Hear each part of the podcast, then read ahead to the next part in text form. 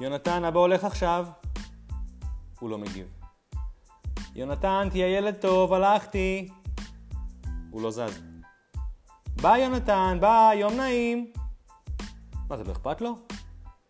אני רוכן אליו, מחבק ומנשק, והוא ממשיך לשחק עם עצמו שם בבובת סוס ובובת נמר שהוא מצא.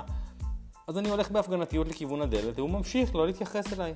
כאילו לא מזיז לו שהוא נשאר עכשיו לבד בגן החדש עם החברים החדשים.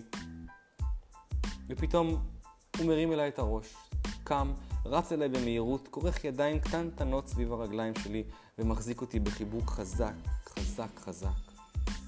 לרגע חשבתי, ואולי גם קצת קיוויתי, שלעולם הוא לא יעזוב. ועכשיו, כשאלך באמת, הוא בטח יעשה סצנה גדולה ודרמטית ויבכה ויצרח ויתגעגע אליי נורא. ואז הוא קלט פסנתר צעצוע צבעוני שעומד במרכז השטיח בצד החדר. האחיזה שלו השתחררה, הפרידה נשכחה. מנגינה של פלסטיק מילאה את האוויר, ובזמן שיצאתי מהגן ונסעתי לעבודה, עדיין הרגשתי את החיבוק שלו על הרגליים.